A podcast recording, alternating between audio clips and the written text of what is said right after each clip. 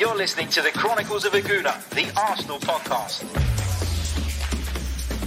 I'm Martin Tyler, and you're listening to Harry Symeou.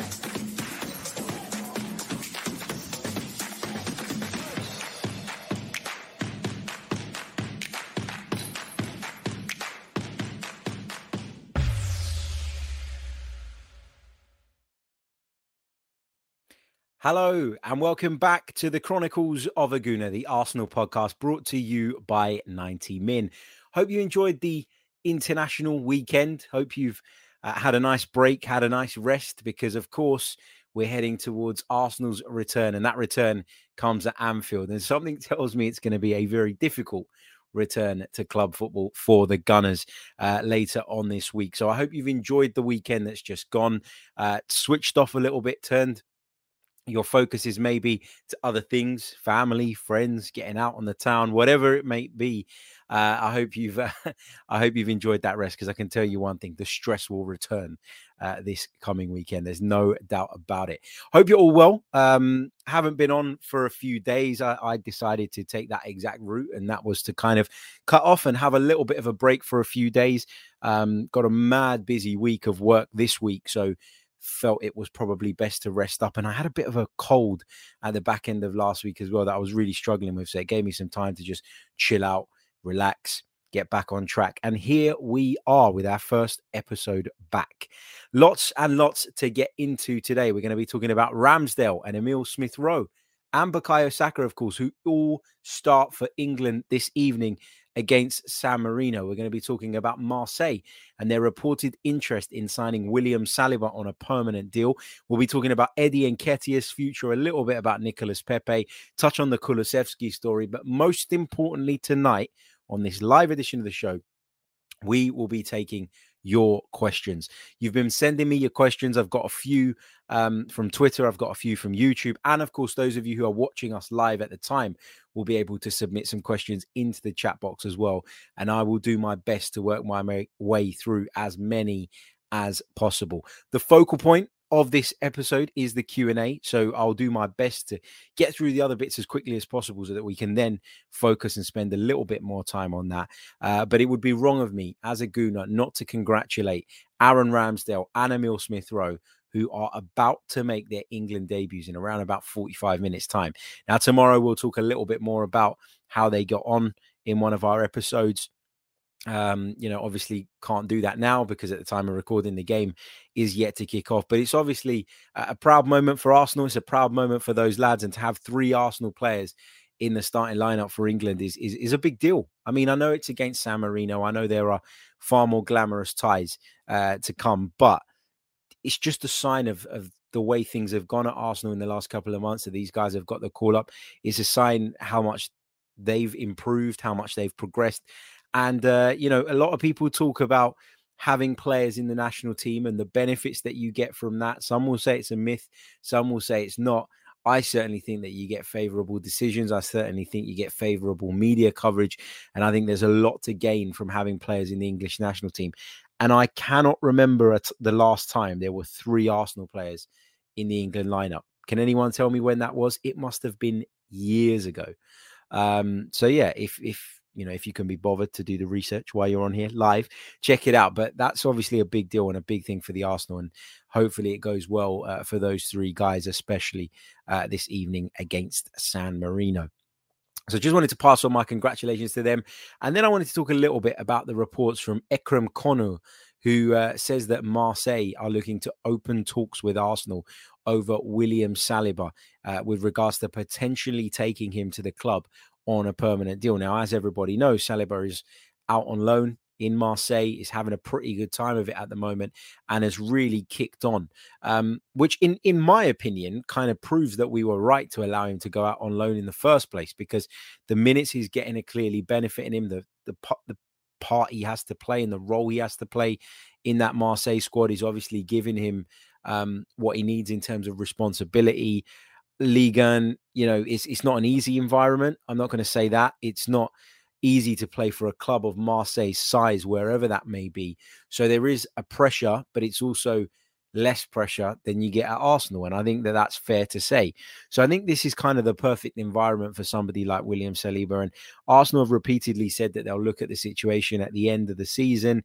And, you know, reports have told us that they plan to keep him, and he is part of the plans. After all, if Arsenal do achieve their objectives this season and get back into European competition, we're going to need more than two decent centre-halves. And, um, you know, I, I think we can all agree that Rob Holding isn't quite at the level we'd like. Is he okay as a third or fourth centre-back? Maybe, uh, but not much more than that. Pablo Maria, I'd say exactly the same. You know, they're squad centre-backs. William Saliba might not be there yet, but it feels like he has the potential to be a starter in the future. He has the potential to, um, you know, to to push for a place in this side. And ultimately, if he doesn't, and if Arsenal decide that that's not what they want to do with him, because he's gone out to Marseille and he's played pretty well, he now has a, a far greater sell-on value. And that is obviously good business too. Am I saying that Arsenal are definitely going to sell him? I don't know that. I don't think anybody knows that. I think people are speculating about it. I think people are um, looking at his performances and are, are adamant that he must come back and he must return. Uh, there are others who think that he just has no chance under Mikel Arteta, that the damage is already done, that the relationship is already broken, that the, the pair just don't see eye to eye, and, and therefore we may well sell him. I'll tell you this, I wouldn't be surprised either way. And I know it sounds like I'm sitting on the fence a little bit, but if Mikel Arteta was to go, not sure about this guy, there is twenty-five, thirty million pounds on the table, which would see us recuperate our investment in him, I'm going to take it. I don't think I would be surprised, because ultimately he's not featured under Mikel Arteta yet, which suggests that at least right now, Mikel Arteta, or at least at the start of the season, Mikel Arteta didn't feel he was good enough, rightly or wrongly. If he stays, I also wouldn't be surprised, because as I say, I think we need a little bit more depth in those central defensive positions. This is a, a transfer saga or, or a situation, whatever you want to call it, that is not one of Mikel Arteta's making, in the sense of he didn't bring him to the club, but it's one that the club, I think, probably looked at, um, looked back at later on and said, I think we probably overpaid, not because Saliba won't go on to be a very good centre-half, but because of where he's at now, or where he was at um, at the time Mikel Arteta took over. And I think the club have decided to be patient, to bide their time, and probably feel that the loan, um, you know, the loan move would would give them a bit more of an opportunity to kind of wait and see and see how it pans out. Um, and, and ultimately a decision can be made from a much more informed position later down the line. I think he will return. I think he will be part of the plans, if I had to guess, if I had to, uh, you know, have a bet.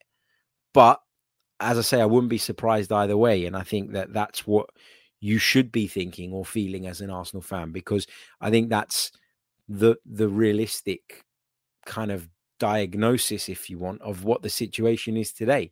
The situation today is that I don't think his future is one hundred percent clear. And Marseille might open talks, but if they can't get near what Arsenal feel the player is worth, then, you know, those talks are going to come to nothing and nobody needs to worry about it. But I'd keep a close eye on this one, because as I say, I, I don't think it's clear cut either way, whether Saliba stays or whether he goes. I think it depends on what's on the offer. I think that will play a massive, massive part. And that's that's just my opinion uh, on it. Um, big hello to everybody joining us in the live chat. Lots of you in there, lots of familiar faces. Hope you're all good.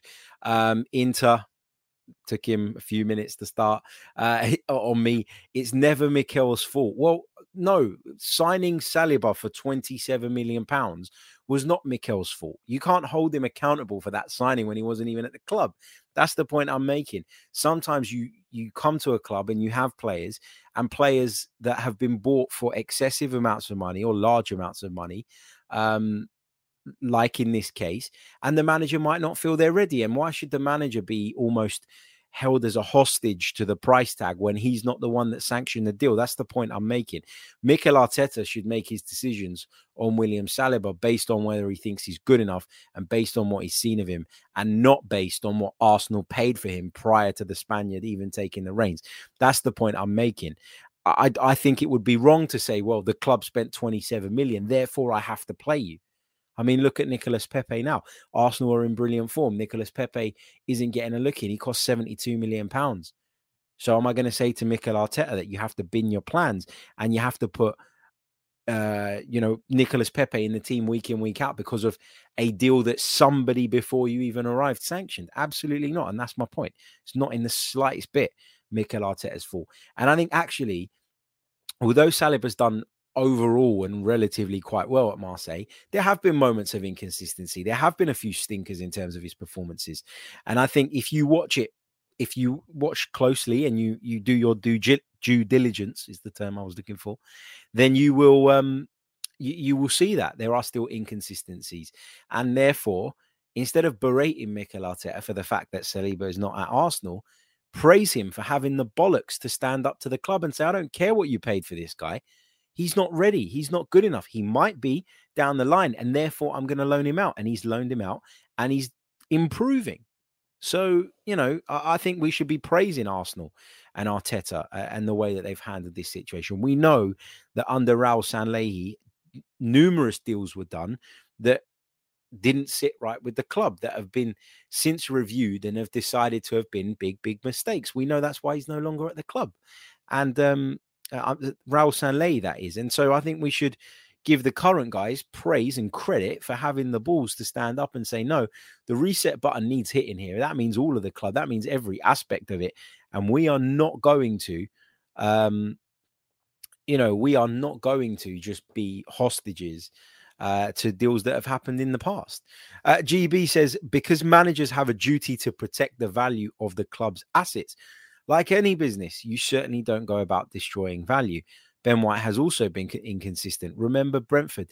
The fact, G B, that you've had to go all the way back to the first game of the season to find a game that Ben White played really poorly in proves you completely wrong. You know, you said that he, um, you know, he, he's been inconsistent, and then you're pointing back to the first game of the season when we've played, what, nine, ten since that, and he's been he's been pretty good. I, I don't think that somebody, um, you know, having one poor game in ten, eleven, whatever it's been, is is necessarily someone that's inconsistent. I think it's an unfair sort of uh, tag to put on Ben White. But listen, you, you you can protect the value of players where possible, but you can't protect where there is no value. And let's be honest, William Saliba, having not played for Arsenal last season, um, you know, at all, having not been registered and then sent out on loan in January, had zero value, certainly didn't have any of the, uh, anything like a twenty-seven million pounds value, which is what we paid for him. Actually, Mikel Arteta, I think, has done quite well to maintain that value by sending him out to Marseille. I think you could argue now that he's a twenty-seven million pounds centre-back, which means we haven't lost a penny. So, yeah. Um, Interesting stuff. I keep the comments coming, guys. There's some great comments coming in today. And, and I know that sometimes I, I disagree with them, but I love the interaction. I love them uh, coming in. So uh, thank you. And a uh, big love to uh, G B as well for your great comment. Uh, let's see what else we've got. Okay, just before we move into the Q and A section, just want to quickly touch on a couple more stories, starting with Adrian Kajumba's report with regards to Eddie Nketiah. According to the journalist, uh, he has told Arsenal that he wishes to leave the club. And look, I think we all saw this coming. I think we all knew um, that, that Eddie Nketiah's future is not at Arsenal. We all know that he is um, he is someone that is is going to, you know, most likely leave uh, when his contract expires. And I don't think there's a lot that Arsenal can do about that. And to be honest with you, would I be bending over backwards to keep Eddie Nketiah? Probably not. Um, as harsh as it sounds, you know, as I always say, I love the idea of our young, talented players coming through, building, developing, and then eventually establishing themselves as um, first team regulars. But with uh, with Eddie Nketiah, I just don't see enough uh, quality there to suggest that he's someone we need to hang our hats on. I think when we signed following Balogun down to that new contract, I think that was a telltale sign of where Mikel Arteta and Arsenal's heads were at with regards to Eddie Nketiah. I think obviously as well, it's different because Nketiah is at a different stage in his career to Balogun. He will feel like he can't wait, whereas Balogun probably can, uh, or certainly can, at least a little bit longer. And I think that's obviously played a part as well. But listen, I wish Eddie Nketiah all the best. I really do. I think he's been a good servant to Arsenal. I think he's always given one hundred percent when being given opportunities. But I'm not... Um, I'm not surprised to see him, uh, you know, wanting to move on. It, it makes sense to me. Uh, just while I've got it here, let me just bring this comment up from Tabras because um, I don't want to miss it. Uh, he said, did you read my D M regarding Ozil, Harry? Yeah, I read your D M um, and, and I apologize. I was looking at the wrong stat. I was looking at the starts uh, rather than the appearances that he's made for Fenerbahce in the league. So I stand corrected on that. Um, and listen, Mesut Ozil for me it has gone to Fenerbahce, and I know we're going off topic again, um, but Mesut Ozil has gone to Fenerbahce and shown himself to be a petulant child, and and I feel bad about that because I was one of the people that was, you know, very sort of um, frustrated by the fact that he wasn't involved. I felt like we were cutting our nose off uh, to spite our faces, but I think you're going to see it now with, with Mesut Ozil. I think his head's just gone from the game. I just don't think it's his priority. I don't think it's his number one anymore. And the fact that this is now happening at another club whereby he's upset the hierarchy, whereby his attitude is being called into question, I think that is a sign that, you know, the problem is is with him. And, you know, and I was wrong about that in the past. I, I always knew that there was a petulance to Ozil. I always knew that there was a bit of a diva, if you want to call it that, uh, inside him. But you know, to see him go to Fenerbahce, where he was supposedly going to the team he loves and the team he adores and supported growing up, and then act the same is is obviously uh, a red flag for me. Um, but thank you for your D M, mate. I did I did read it. I, listen, sometimes I miss D Ms. Sometimes I read them and I don't get around to replying to them. So uh, I do apologize, but always happy to to receive them. So feel free to ping them over on Twitter uh, about anything and anyone, whatever you like. Uh, quickly, uh, just on Nicolas Pepe. Now, uh, a lot of you are subscribers to the Gunner Talk T V as well. And you'd have seen on Tom's video uh, that he didn't write a piece about Arsenal selling uh, Nicolas Pepe or wanting to sell Pepe. He said, in his personal opinion, he would like to see uh, or he would be happy with a twenty-five million pounds fee for Pepe. That was then taken out of context and, and published by a number of other um media outlets who just didn't do their job properly. Let's be honest. Um, you know, they've they've read an opinion piece and turned it into a news story. Is it because it's the international break and content is light? I don't know, but there's still no excuse for someone reading that story and then completely fabricating what come off the back of it. Uh, so yeah, I, I don't think there's much to that one.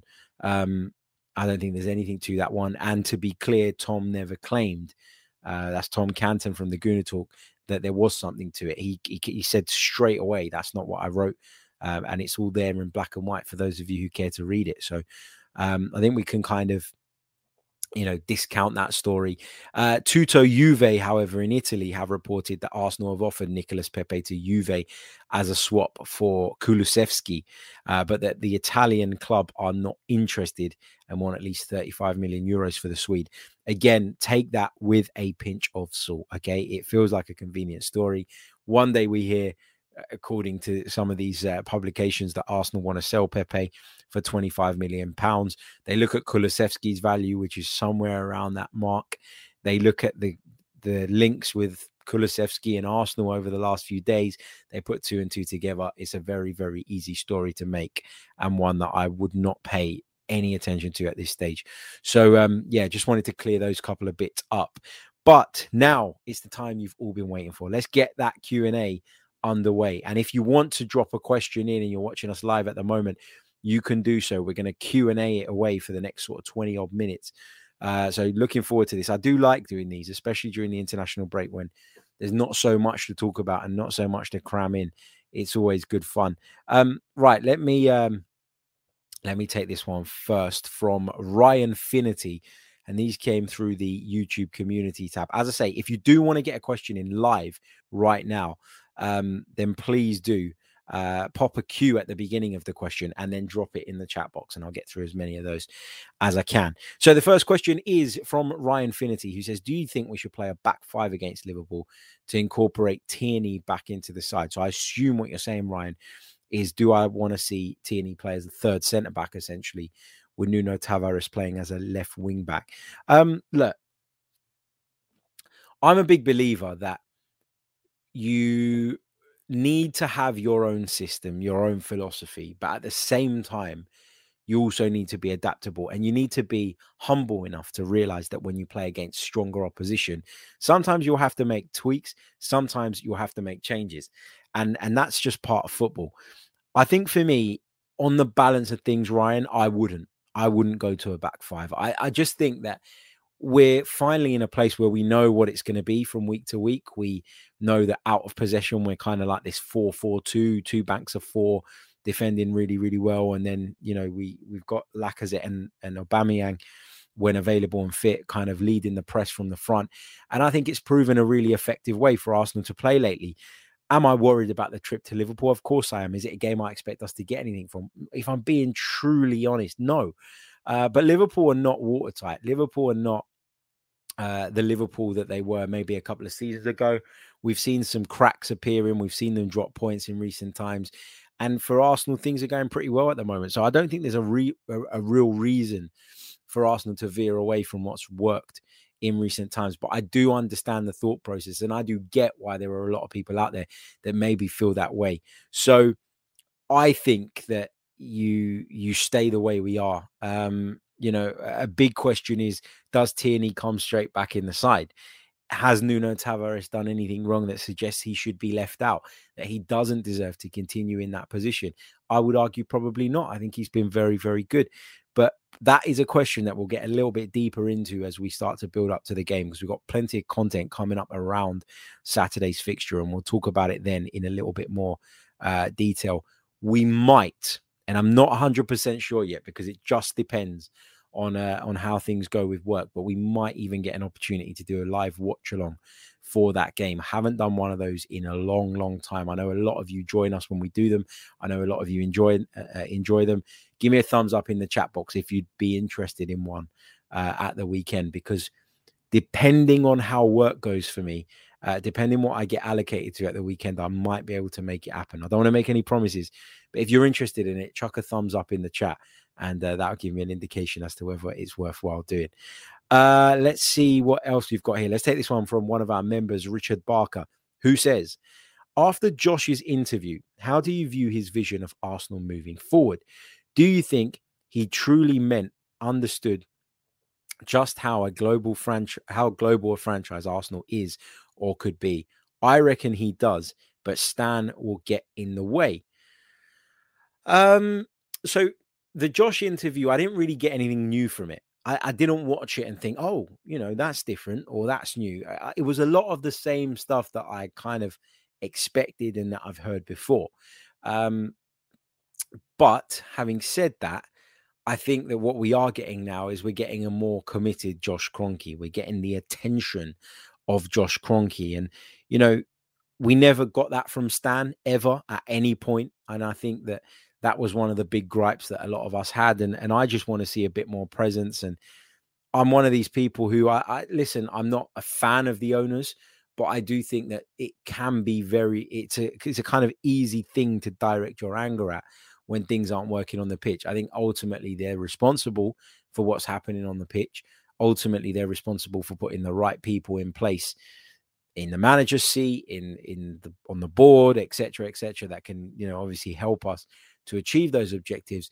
But I don't think right now we've really got much to complain about. I think they did back the manager in the summer, and some people will say that, you know, it's the wrong manager and it's the wrong backing, and that remains to be seen.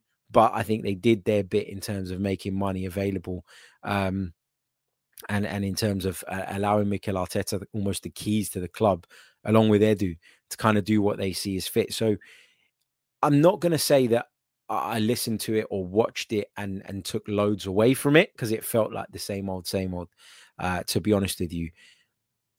As re- with regards to will Stan get in the way, I-, I think that Stan has had to take a bit of a back seat when it comes to Arsenal. You could argue that he's always taken a back seat and has very uh, rarely actually been involved. But I think now you're seeing this club almost move into the care of uh, Josh Kroenke. And I feel a lot more comfortable about that, just purely, not because I think he's better, not because I know an awful lot about him, but just because he seems to be more active. And I think that's quite important. Not what you want from owners is you don't want them to be overactive in the sense that they're stepping on people's toes and that they're, you know, they're interfering with things that they're just not cut out to do. But you do need a level of activism. You do need a level of interest from your owners. You do need a level of engagement to make you, at the very least, just feel like they're hoping to take the club in the right direction. So look, we're, we're going to have to see. But a couple of things um, that kind of really did jump out at me was the, the constant pointing to the fact that the Kroenkes didn't take full ownership of Arsenal until two thousand eighteen. He repeatedly makes that point, and he really wants to hammer that home, because you're almost getting this feeling and this vibe from them that they didn't actually want to invest. They didn't actually want to be uh, taking risks at a time where their full ownership of the club was still an uncertainty. Since two thousand eighteen, when they did take full control, I think you can say that the spending, maybe not in terms of what we got with it, but what we spent in terms of monetary value, was actually quite strong and and quite big in comparison to some of the other clubs in the Premier League. And for that, you have to give them some credit. So let's see, um, you know, let's see, let's see how it goes. Uh, let's see what else we've got. I'll take this one from Triggy, and then we'll move into some of the, the questions in the live chat box. He says, at what age did you become a fan, supporter of Arsenal, and how did it come to be? Um, probably started supporting Arsenal properly when I was five or six years old. Um, hard to say exactly, because you don't really remember when you're that age. I don't think you do anyway. Um, but yeah, it would have been around that mark. Um, the first season I remember really, really clearly was the ninety-seven ninety-eight double winning season. Um, and how did it come about? Well, I was brainwashed, to be honest with you. I was brainwashed from a very, very young age, and I've never been able to shift it since. Uh, so, yeah, my, my dad is the, the big influence for me uh, when it comes to supporting the Arsenal. Right. Uh, thank you for your question. Uh, let's take some more now, from, some from the live chat. Uh, Skips, though, with an interesting one. He says, in France, Pepe played best closer to the striker. Is he a winger, or should he be given a chance next to or instead of Oba? He is a finisher. I think with Pepe, I think he's a he's a confidence player. He goes through phases. Sometimes he's really effective, really impactful. Other times he looks disinterested. He looks shot of confidence, and he looks like, you know, an average player. And I think that's the thing with Nicolas Pepe again. And I know I've made this point on numerous occasions, but we keep going down this same route with him. And that route is, you know, where we're, we're sitting here and we're saying, well, Nicolas Pepe isn't a seventy-two million pound player. And I think that's clear. You know, I think everybody knows that. I think we knew that from very, very early on in his Arsenal career. But I still think he's a good and he's an effective winger. Look, naturally playing from the right-hand side when you're left-footed means you want to drift infield, means you want to get closer to the centre-forward, because the centre-forward is in a, a more central position. That's just the way it works. Um, you know, you'll gravitate there because you want to cut in on your stronger foot. And I think that he's a good finisher as well. I think he's one of the best finishers at the club. I'd still rather a chance fell to him than most of the rest of them. I still think he's a more accomplished finisher than Bukayo Saka, for example. Um, even then Emil Smith-Rowe, if I'm being completely honest. But it's that level of inconsistency with Nicolas Pepe that continues to be a problem. And um, listen, I, there's been a lot of talk, as I say, earlier on about him potentially moving away and the club supposedly being interested in shifting him for twenty-five million pounds. Why can't we have squad players like Nicolas Pepe? Why can't we have people like him in and around the club, uh, available when we need them, ready to make the impact off the bench, ready to fill in in the absence of players? Because we will have that at various points in the season. So I'm not really stressed or worried or concerned or even pe- giving much credence to the Nicolas Pepe situation at the moment. Because for me, um, you know, he's part of the squad, he's part of the plan, and, and that's that. Um, remember, we're not in Europe. All of that plays a part. You know, he'd have played five, six Europa League games up until now. Um, you know, if if he was, if we were in Europe, that might have given him more minutes, therefore more goals, therefore more assists. And then maybe the narrative around Nicolas Pepe as a result of that will be very, very different. So not too stressed about the situation. I don't think he's a striker, but I think he operates differently to Bukayo Saka. And maybe his slight differences in the way he operates is what means in Mikel Arteta's eyes that he's not not the right man to start at the moment. Or maybe it's just down to form. Maybe it's just down to confidence. I don't know. Uh, great question, though. Thank you so much. Uh, let's see what else we've got. Uh, Aaron says, do you think that the four four two is the future preferred formation we'll be playing long term? Or is Arteta going to complete the transition to four three three he talked about when he first took over? I don't think he ever really said clearly, um, and correct me if I'm wrong, but I don't recall him ever clearly one hundred percent saying, I want to play a four three three. That is the end goal. And I think we've seen a lot of different formations um, applied by Mikel Arteta up until now. And I think for me, it's it's it's a difficult one to say. It's a difficult one to kind of uh, answer categorically here, because do I think four four two is his preferred formation? No, I don't. I think that a four three three is probably more like what Mikel Arteta would like uh, moving forward. However, I think he's looked at what he's got now. He's looked at what Aubameyang brings to the team, the fact that he's the captain, that he's the talisman, that it's important that he plays. He's looked at what Lacazette also brings to the team, which is a work rate, an effort, a, a physicality, a, an ability to press. Um, and he's gone, I need both of them in the team. And this is the way you accommodate both of them in the team. You don't stick one out on the left wing. He tried that in various uh instances last season and it just didn't work, and he's just taken a decision that playing this way means I can get both of those players who are very senior and very important into the side. And I think the team have been set up quite well around around them to accommodate that, but I think this is more something by something out of necessity rather than choice, if that makes sense. So I do think that eventually we'll move away from the four four two, but I do think that right now he's looking at it and he thinks, based on the way we are now, based on the way things are going, this is the best way to play. And sometimes football can be as simple as just picking your best players. And I think that's what Mikel Arteta has done here, and he's decided not to overcomplicate it um, and, and just move on. Uh, Sam says, uh, if we beat Liverpool, are we title challengers? No, no. Too early to be saying that. Uh, Tabra says, Harry Xhaka needs to go. We cannot understate how much his absence has brought the fan base back together. Regardless of his merits and flaws, he is too divisive and needs to be moved on. Thoughts? I, I think his absence has allowed people just, or, or has given people just a, a reason not to talk about him, which is nice. And, and listen, I've I said it in the summer about Granit Xhaka. I recognize his value. I recognize what he's good at, what he's not good at, what he brings to the team, what he maybe doesn't bring to the team. And I said that I'd almost made peace with, with the idea of him leaving just because of this very reason, because fans will constantly talk about him.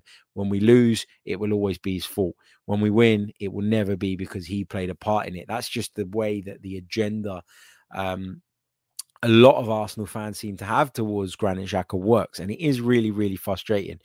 I think Arsenal are playing well at the moment, in um you know in spite of his absence rather than because of his absence. But I get why you'd say that he, he needs to move on, because it, there's just this negativity that is around him, and, and it's causing us problems. But I'll tell you one thing now, and I might, hopefully I do, uh but bite my tongue, or, or whatever the term is, um eat my words next next week. I don't know that I'd rather have Lokonga and Maitland-Niles in the midfield at Anfield than having Granit Xhaka available. And that's the big thing, right? If everybody's fit, everybody's available, it's not so much of a miss. But given the, the injury problems we have and the fact that Thomas Partey could miss, which is what we're being told, the game against Liverpool, that's a big problem and it's a big worry. And you could do with Granit Xhaka's seniority. So I still feel he has a role to play in the squad. Whether people like him or not, I don't really care. I, I look at it as from purely um a football perspective, and I think that you need to be able to compartmentalize that and and and kind of block out the noise about all the other stuff. I think he's a miss. I think he's a, he's somebody that we are getting on okay without at the moment, and that's great. But without Thomas Partey, if he is to be unavailable for Liverpool, I think you're going to see the problem now. And um you didn't see it against Watford because it was at home to Watford, relegation fodder, uh last weekend or the weekend before, whenever it was. But now we're we're in a place where if Partey continues to be absent, we're going to have a problem. Uh, let's see. Uh, John Harding says, was skeptical about the Amazon documentary when it was first announced, but really looking forward to it now. Do you reckon having the camera around adds a level of motivation for the players to perform? Uh, potentially, potentially. Um, you know, that could be the case. Uh, do I think that it's something that they'll be paying a lot of attention to? I'm not sure. Um, I'm not, I, I don't know, man. I don't really know what the filming process is like. I, I don't really know how in your face it is. Um, I imagine that the club will be very careful about the access that they give. And, and I think that's a, that's a big thing in modern football. Access is at a premium. It's very difficult to get in behind the lines, if you like. Obviously, Arsenal have agreed to do this documentary for the, the P R benefits, the financial benefits, et cetera, et cetera. Um, but I don't know how much of an impact that's having on, on the team now. I think it's really difficult to quantify that. Uh, but I too, John, uh, am very much looking forward to seeing it. Alex says, Harry, I know you watch a lot of Italian football. What do you think of our recent links to Bologna's, uh, Bologna's Matthias Schweinsteiger is, is supposed to be? Uh, or do you think his midfield partner, Nicolas Dominguez, would be a better fit for Arsenal? I got to be honest with you, mate. I... I don't watch much of Bologna. Um, I do watch a lot of Italian football. I tend to watch the um, the bigger sides, and I know that sounds really elitist of me, but I don't really watch a great deal of Bologna. What I've seen of of Schweinsteiger, you know, he looks like a decent player. Um, I also like Dominguez as well, but I couldn't say for certain if if they would be a good fit for Arsenal, but I will go away and research that. And I'll tell you what, if the uh, links get stronger, then we'll bring on an Italian football expert with a far deeper knowledge of mine uh, to give you guys the download on the player. Uh, let's see what else we've got. Let's take a couple more of your questions. Um, hold on a second. Pratik says that Harry and Xhaka is the classic love story. Yeah, if it's starting to feel like that, isn't it? Uh, Jonathan says, would you imply a back three against the same question as we had earlier? Sorry, I should have read that before I read it out.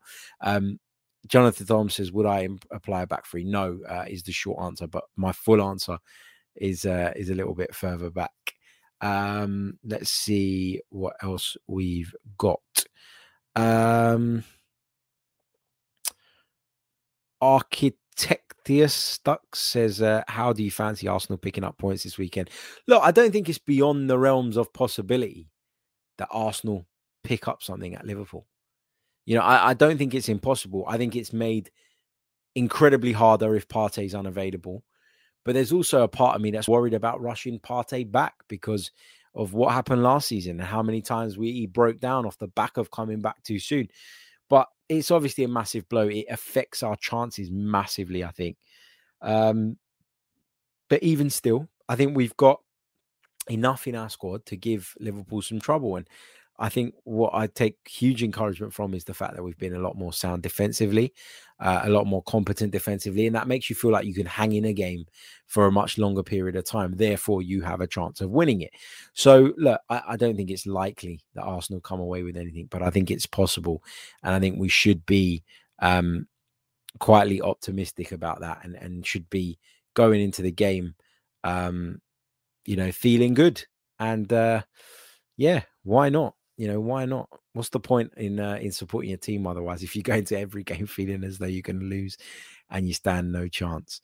Uh, Mile High Gooner says, hey, Harry, did you see my answer to the book question last week? I think I got it. Um, I did read it. I, I don't remember if your answer specifically, mate, was correct. But what I have done this evening is collated all the correct answers uh, because I received some on Twitter, some on email, some on Instagram, even some on Facebook. Um, some of you replied underneath the tweet, and and what I've done is collated them all, and I'm going to send them over to Chris, the author of the book, who will pick a couple of winners, and then he'll get directly in touch with you and fire out some signed copies of his brand new book, All Roads Lead to the Arsenal. Uh, if you want to check out the review of that, you can uh, check out our show from late last week. It was on Friday, I believe. But yeah, good stuff. Uh, you know what? I'm going to take one more uh, question before we jump off. Um, I'm going to be watching uh, Italy this evening. They got a massive game against Northern Ireland um, in the uh, World Cup qualifying section.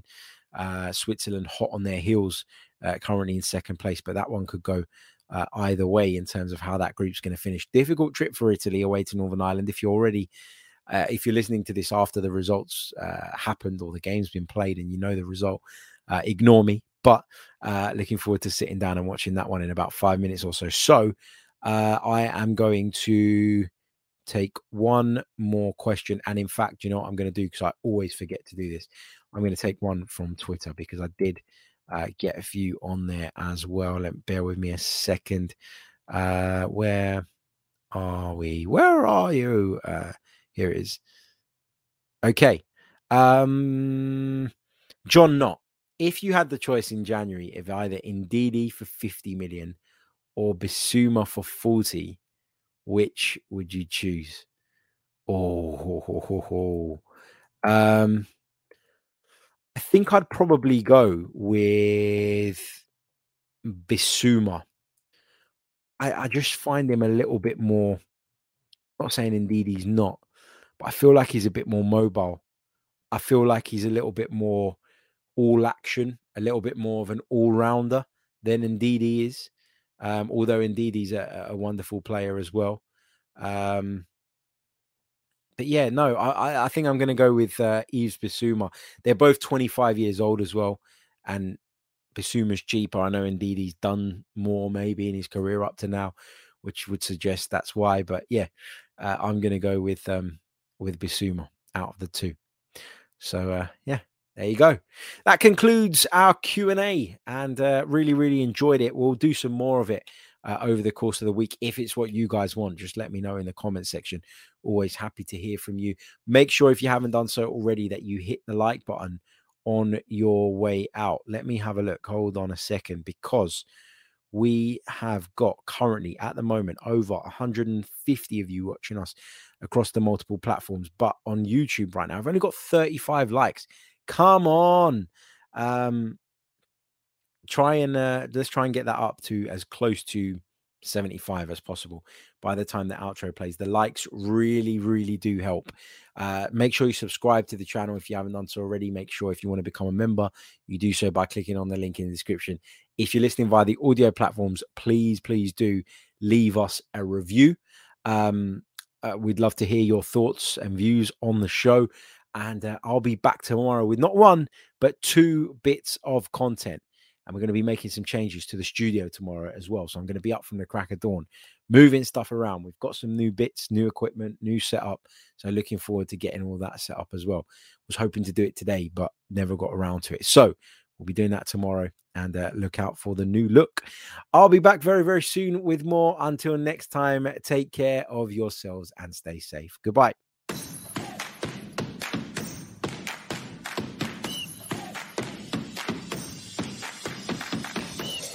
You're listening to the Chronicles of a Gooner, the Arsenal podcast. I'm Martin Tyler, and you're listening to Harry Symeou.